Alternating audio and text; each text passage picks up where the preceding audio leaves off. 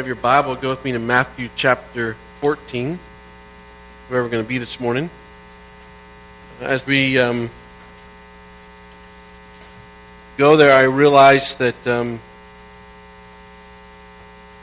hopefully your Bible or your phone or whatever you have is in front of you, that you are saying to the Lord this morning as the Word of God is there in front of you, that you're saying, Lord, I want to I want to hear your voice through your Word. So as the scriptures laid open, I'm praying that your heart is too. Realize that there's a lot of things that have taken place this week. And uh, praying that one of those things that have taken place this week is that you spent time with Him on a personal basis. I talked to you last week about the mountains, about Jesus and His time of prayer. And um, praying that you had a relationship with the Lord. It's an opportunity where you get to know one of his characteristics and you walk out of that, that time alone with Jesus saying, okay, I can walk differently because I know this about who you are. Where the temptation typically is, is when you get your Bible, you open it up and say, okay, I read my Bible. God, now you need to do this, this, this, and this. And away we go. And it doesn't actually change who we are. You know, you hear people or I watch people, they gather in buildings, and I share with the elders this morning. I had an opportunity to be with Youth for Christ yesterday, uh, last, actually Saturday, Friday night, and then uh, yesterday. And they're talking about this, and they kept repeating this word over and over and over again authentic relationship with Christ. And so eventually, because of their organization, they sat down and said, okay, we're going to define it this way. This is what Youth for Christ defines an authentic relationship with Christ what it looks like. That they talked about abiding with Christ, getting to know Christ on a daily basis through His Word. They talk about love, uh, possibly you receiving love and then you demonstrating love out of who you are. And then inviting people that you're saying, okay, here's the scriptures, I want to invite people. So, as, and you can leave the mountain there. As you think about your devotion to Christ, I want you to maybe possibly remove the church concept and I want you to think about what does it look like for you personally? What are you asking him for? What are you seeking his face for? I know there's a lot of things in life that have a temptation to draw your focus and go, well, if I just have this, or if this would change, or this would change. But do you, sitting here this morning, look forward to hearing his voice?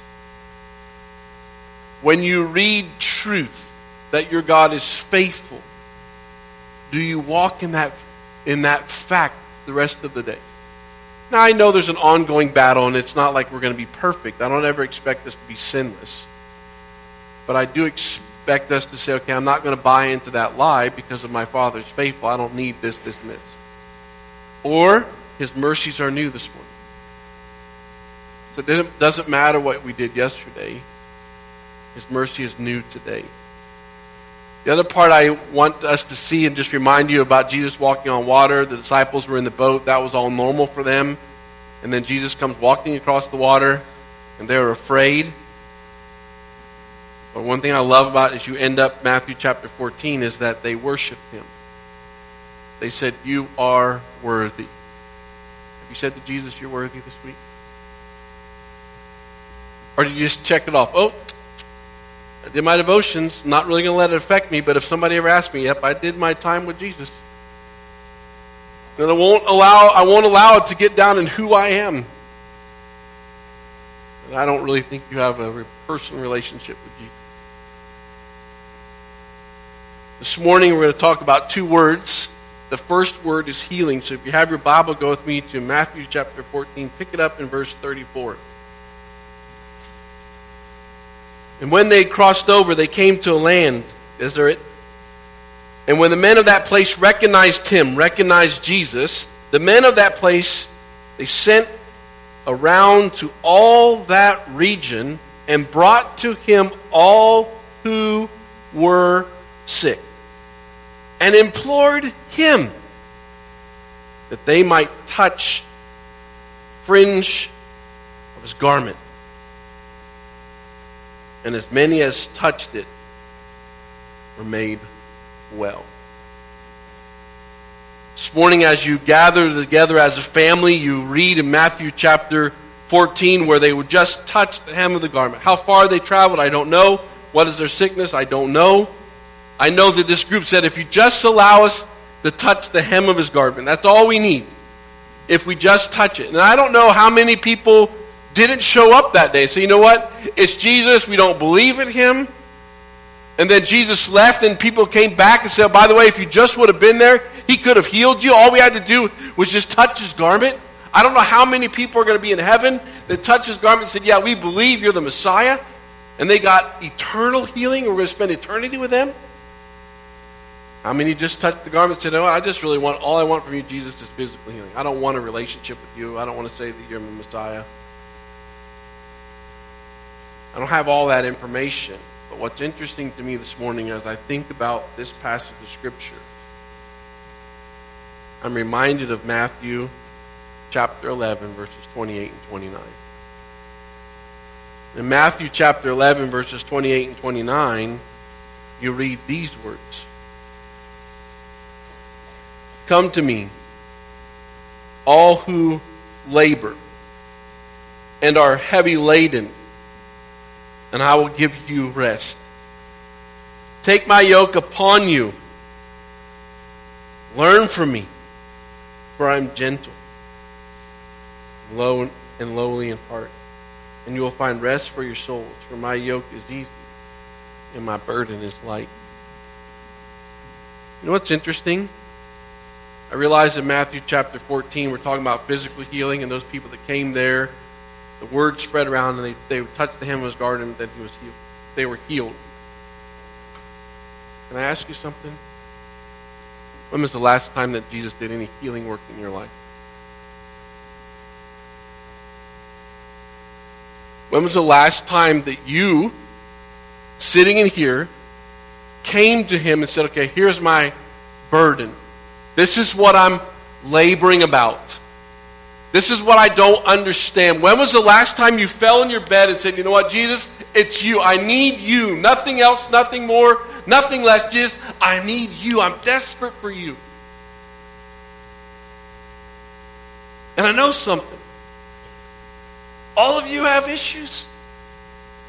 All of us sitting at Youth for Christ had issues. And the, the leader of Youth for Christ, and I got a chance to sit with him uh, after the, the, the Friday night session there's a group of leaders that then went inside in that part, and then he talked about his issues. And so he said, You know, I don't want you to think this is a one on 45 counseling session, but I want to share with you what kind of what God is doing in my family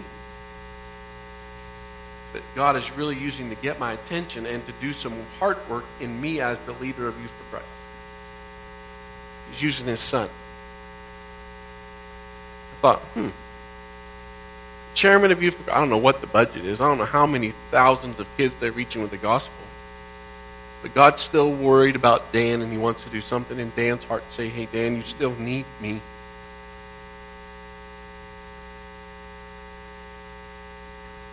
The real interesting thing, though, is will you come? Will you humble yourself enough to say to your father this morning, I need some help? I need some healing. And you can walk out of here and just the same that you came in. Now, I'm not going to be walking around and whapping people on the forehead. We're not going to go crazy here, but it'd be interesting to actually be honest and say, you know what, God? I think you want to do something in me today. And so, what's interesting, I'm going to run you through some passages of Scripture right out of, out of Psalms. Things that who our Father is, who Jesus is, who God is. But will you go with him? Will you cling to him? So take your Bible. I'm going to start in Psalm chapter 7. So we'll start there and we'll go to the right in your Bible so we don't get too confused back and forth. So start with Psalm chapter 7, verse 1.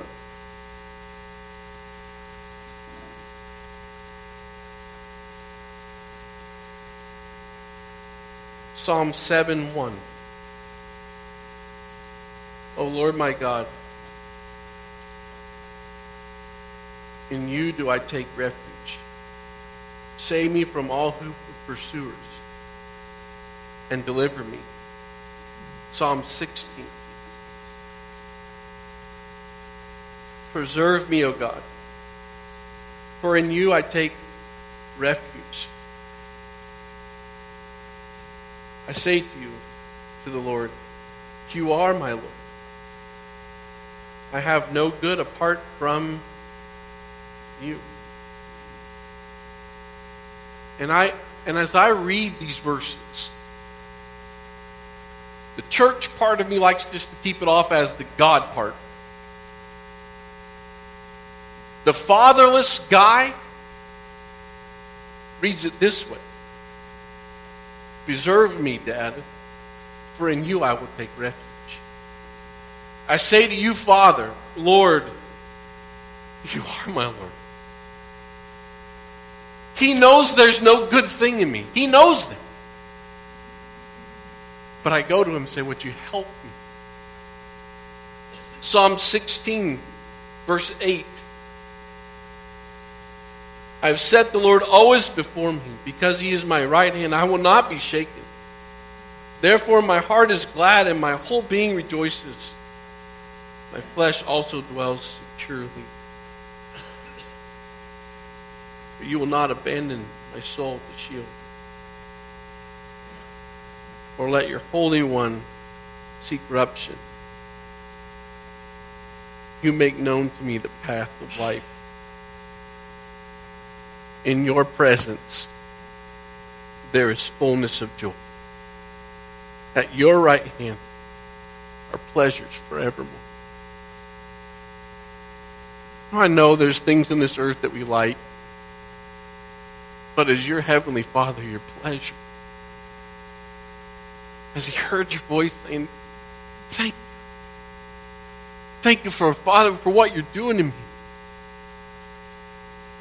Thank you that I can see you. We were in we were driving to lunch yesterday and I don't know, it's just weird. Growing up in Indiana, we didn't ever see rain over here and rain over here and sunshine in the middle. I can't comprehend this yet.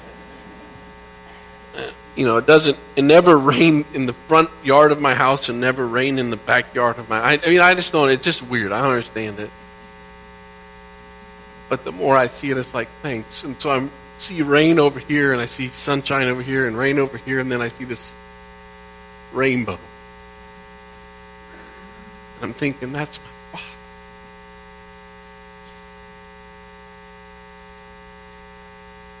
Saying good morning to me.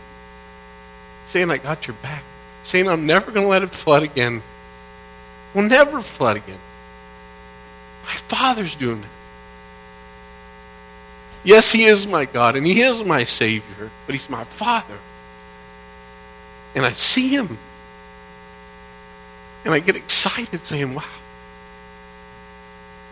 that's what I want for you. That's what I want for every single person in Bible fellowship as a family that they would know their Father. Psalm 18. I love you, O Lord, my strength.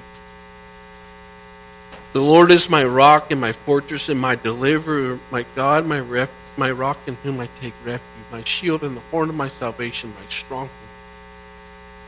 I'm so tired of what people say they do or who they are. My stronghold is the Lord. Be never about what I do or where I go. Never. I don't want it to be. I want my Father to be the stronghold of my life. Psalm 23.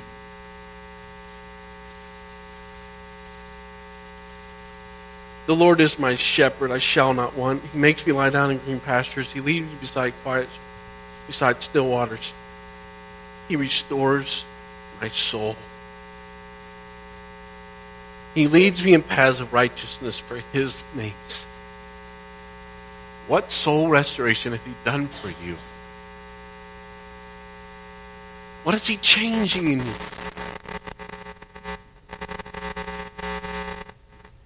What are you resisting? Psalm 27. The Lord is, a, is my light and my salvation. Whom shall I fear? The Lord is the stronghold of my life. Whom shall I be afraid? When evildoers assail me to eat up my flesh, my adversaries and my foes, is there any who stumble and fall? Though an army camp against me, my heart shall not fear.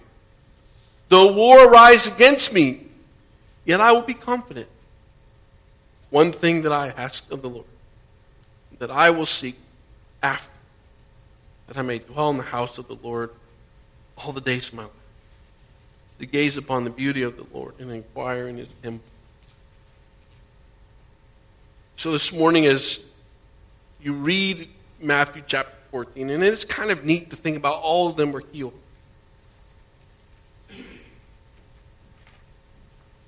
How has Jesus made you well? What is he doing in your heart today? What has he done in the last six months? What are you asking him for in the future? So this morning, I want you to know as we end our time together, I'm giving you heads up. And as soon as I say this, I already know what's going to happen. There's going to be this like butterflies in your stomach. We're going to open up the altar this morning. We're going to ask you just to leave quietly. If you want to fellowship, please fellowship over the coffee and donuts. But we just want to, if you want to sit in here, and I'm not saying that you come down the altar that you're living in sin. So that's old school stuff. We're not going to play 45 verses of a song to see how many people come forward. Nobody has to walk forward. You might just want to sit in your seat and just say, Father, what do you want to do in me? What healing do you want to do in me today? I just wanted to give you a heads up. I want to challenge, challenge you to listen to your Father's voice. I want to challenge you to come to Him just the way he's already presented to you in, in Matthew chapter 11. So, healing is my first word. Now, the second word is heart. But before we share this, there's going to be a confrontation here. And sometimes we like to talk about Jesus as love, and I believe that's who he is. It's one of his characteristics. But he was never afraid to call it out and say, listen, you guys have totally missed the boat here. So here's one of these opportunities where you're going to see kind of Jesus just punch these guys right in the nose. And not because he's right, or not because he wants to be right, or not because it's, oh, here, allow me to stop and take attention for myself. Because he wants these people to spend eternity with him, and unless they figure this out and make a totally different direct, go in a totally different direction, they're not going to spend eternity with Jesus. So there's going to be a confrontation in Matthew chapter 15. The confrontation is going to be over a tradition where they were saying, okay, if you do this, and you can show them that next slide, if you do this, if you wash your hands, then you're clean. Now, what's funny is this tradition, if you're just reading it, because I know that some of you are germaphobes and you wash your hands everywhere, and I'm not saying that's right, not right or wrong. I'm just that's kind of giggle. I kind of giggle at you, and it's really more second hour. There'll be an individual over here that every time we say go shake hands with somebody, they have their little wipes, you know, already stashed in that corner over there. So after they come back to their seat, they're already doing their hands, you know, because they don't want anybody's germs after you, you know, greeted somebody. So if you come in here second hour, just know that you are a germ person, and if you shake their hands, they are going to wipe their hands to be clean. That's not what we're talking about in Matthew chapter 15. Okay? Matthew chapter 15, you have individuals in Matthew chapter 15, the Pharisees and the scribes, they came to Jesus from Jerusalem. It's interesting. They came to Jesus from Jerusalem. So they've hiked out to this Jesus guy. They're going to have this little meeting with Jesus. And they're going to say to Jesus, they're going to ask Jesus a question, but really, just so you know this, and so I, I don't do a lot of this at times, but I want to do this with you this time these individuals would put their hands together, what I think is kind of like this, okay? And then what I would think, if I understand right, so I won't take a bullet for this, but it's just interesting, they would take a cup and a half of egg, like water, that's how much water, a cup and a half that you can put in, a, in an egg shell, and they would dump it on their hands. And they would start at the top, and if it got in between their hands, if the water got in between their hands, they weren't clean. So it had to go down, and once it got down past their wrist, and if it dripped off their wrist, if I understand it right, then they were considered clean. And their tradition trumped the Word of God. So Jesus is now entering into this conversation with these, with these scribes that have come from Jerusalem, all full of their tradition. Oh, yeah, by the way, this is who we are, and we are clean because we do this. Now you pick it up in Matthew chapter 15. Then the Pharisees and the scribes came to Jesus from Jerusalem and said, Why do your disciples break the tradition of the elders? Tradition of the elders, put your hands together. It was not to wash their hands to be clean, to get the germs off. You're not going to get a whole lot of water with just a cup, you know, uh, you know, half a cup of egg. I mean, that, that amount of, you're not going to put that much, you're not going to wash your hands in soap and water get clean. But what they were saying is, we'll put our hands together, we'll dump the water on, and guess what? We are clean because we are traditionally clean. So why don't your disciples? Jesus, why don't these guys do this? For they do not wash their hands when they eat. He answered them. Here we go. This is going to be the confrontation. He answered them. And why do you break the commandment of God for the sake of your traditions?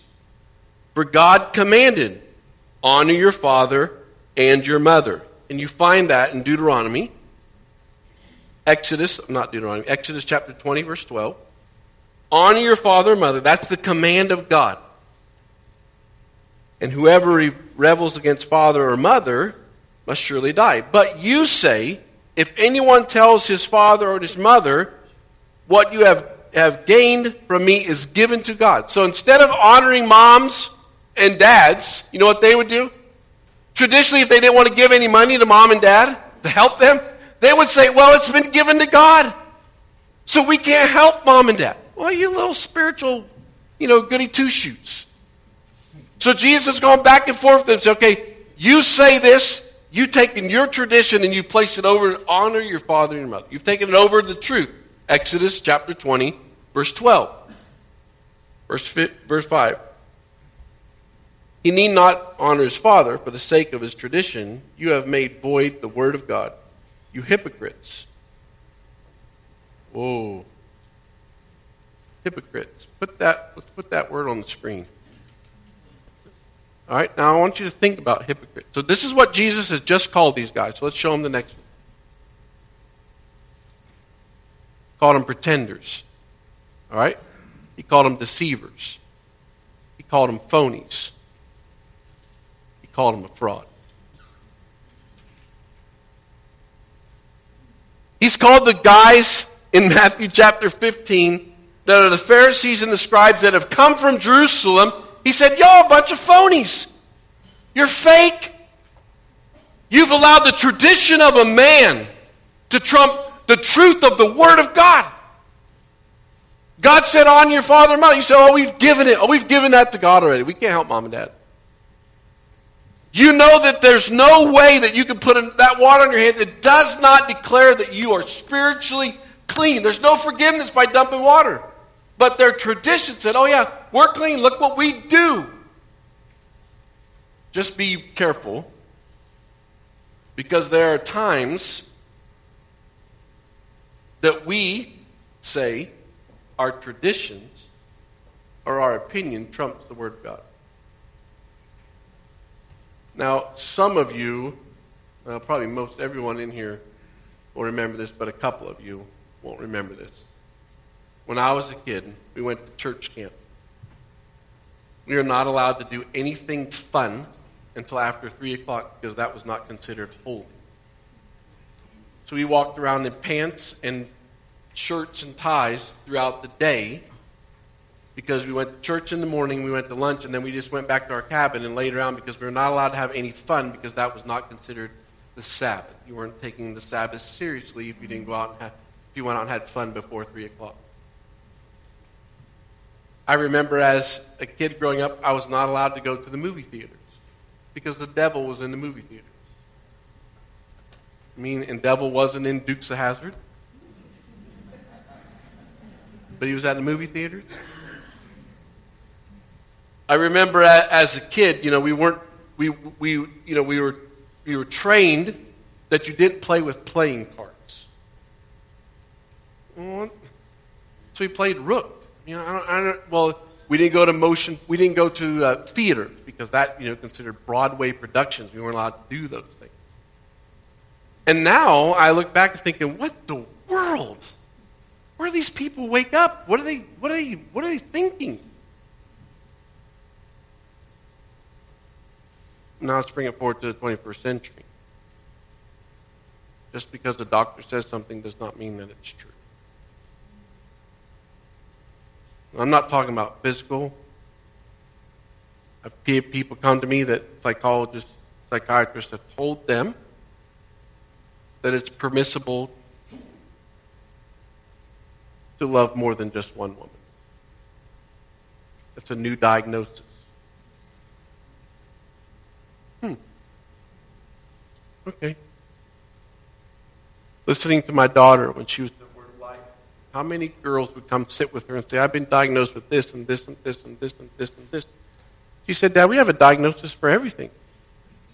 And then I would sit down with the girls and say, What about Jesus? This, this, this, and this. They never thought that way.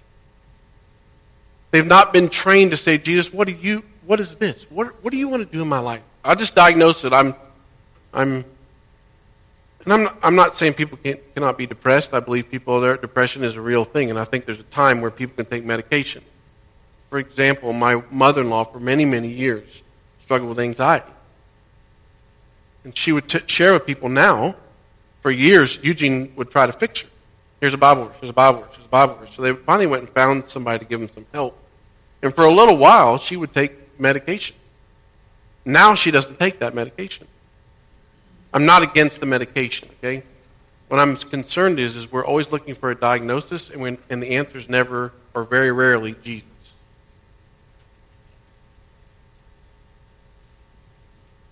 We're being told that marriage is this. What does the Word of God say? We are being told, well, I just, I was just angry. It was okay. I'm still, I'm, I still really love Jesus, but I'm angry. Hmm. How can I really love Jesus and live in anger for 30 years? How does that work? Well, you know, I just, I just, I'm just one of those negative people. I'm sorry, but I'll just tell you, I'm just negative. Really? Have you ever asked Jesus to change you from negative to a positive?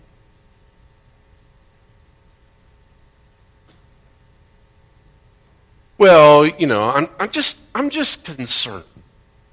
Hmm. Why does the whole neighborhood have to know you're concerned? And see, what I don't want to do is, I'm not saying, what, what's typically what we do at church is, we will look over here where we see obvious sin and we'll focus all of our attention on obvious sin, right? Well, you know, so and so got drunk or whatever. Obvious sin. What's going on inside of you that God wants to change? What's the tradition that you said, you know what, I think this is more important and authoritative than the Word of God? Now, I'm going to do something with you. I'm going to take you through some passages of Scripture because what really Jesus is going to do is, as you go through these, this passage of Scripture, I wanted you to drop down, um, for the sake of time, drop down to verse 15. But Peter said to him, Explain the parable to us. So back to Matthew chapter 15, verse 15. Now, verse 16. And he said, Are you also still without understanding? Do you not see that whatever goes into a man passes through him and is expelled? But what comes out of the mouth proceeds from the heart, and this defiles a person.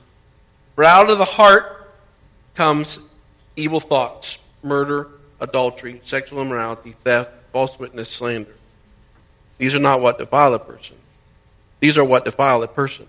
But to eat with unwashed hands does not defile a person. So it's really a heart issue and not a hand issue. Tradition said if you washed your hands their way, you were clean. Jesus said, no, it's about your heart. But what's typical of most of us is we will not reflect on our heart because there's conviction when we reflect on our heart. We like to look everywhere else. Let's get Let's remove the speck out of everybody else's world and forget about the plank that is in our own eye. Okay? Jesus is saying to you, oh, he wants to do some heart work this morning. And I want you to pause and think about all that's going on in your world and actually what is coming out of the inside of who you are. So if you start, let's go through those, those passages of Scripture when, it, when we think about the heart. So the first one uh, is Genesis chapter 5. So go to Genesis uh, chapter 5. Again, we'll start on the left and we'll go to the right. So Genesis chapter 5. Just thinking about the heart.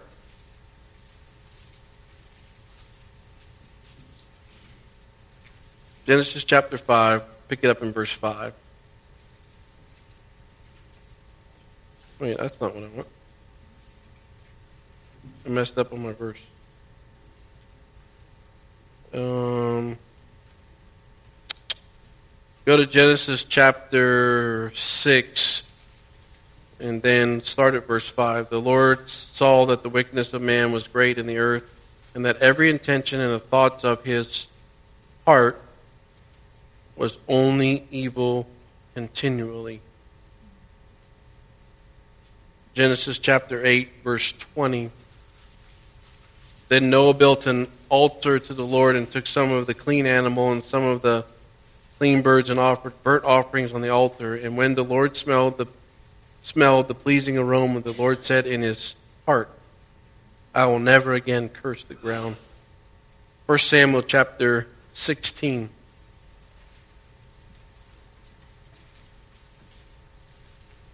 1 Samuel 16, 7.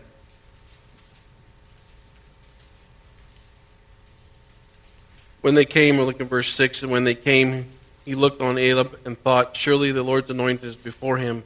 But the Lord said to Samuel, Do not look on his appearance or on the height or his stature, because I have rejected him. For the Lord sees not what man sees. Man looks on the outward appearance, but the Lord looks at the heart. Go to Proverbs chapter 4, verse uh, 23.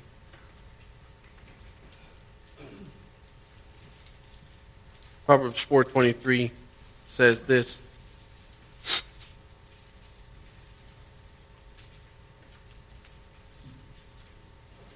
Keep vigilance with your heart, for it is the overflow or the spring of its life. Other, another version is um, Guard your heart, for it is the wellspring of your life. Go to James chapter 1. So, James chapter 1.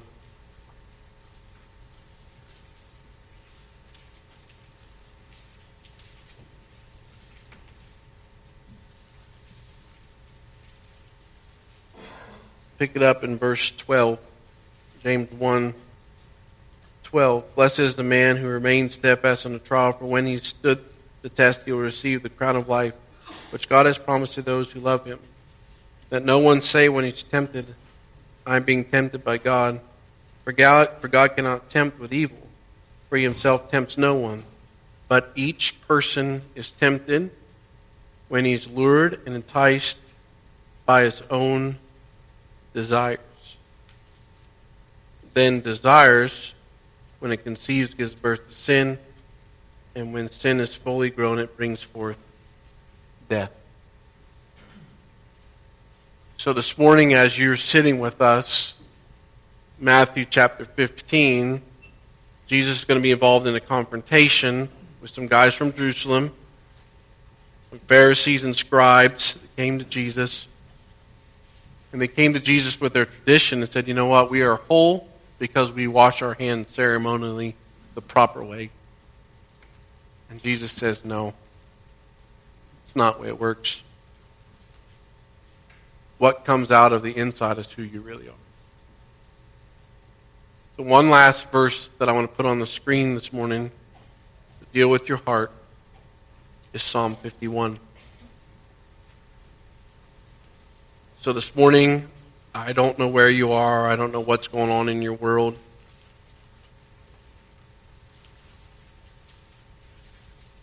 Have mercy me on me, O God, according to your steadfast love, according to your abundant mercy. Blot out my transgressions. Wash me thoroughly from my iniquities, and cleanse me from my sin. For I know my transgression, and my sin is before me. Drop down to verse 10. Create in me a clean heart, O God, and renew a right spirit within me. I realized this morning that there's a temptation on what you do to say that you are successful. And I want to say to you this morning that Jesus did not die on the cross for you to be successful. He died on the cross to create a clean heart in who you are. He died on the cross so that there'd be something inside of you that say that would go to your Father and say, "Okay, Father, I need some help on the inside of who I am." Jesus Messiah humbled himself and he carried my cross so that I could have a clean heart so that I could have some healing today. First Peter chapter 5 talks about being sober, be vigilant because your adversary, the devil, but will you walk in the truth of Scripture? Will you pause this morning as we end our time together and say, okay, Father, what do you want to do in me?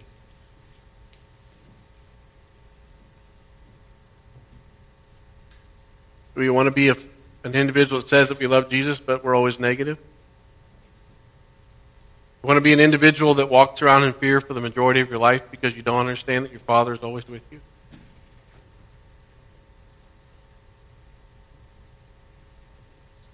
Do you want to be an individual that says, "Oh, I went to church, but we never stopped and said, Father, what do you, what do you want to do on the inside of me?"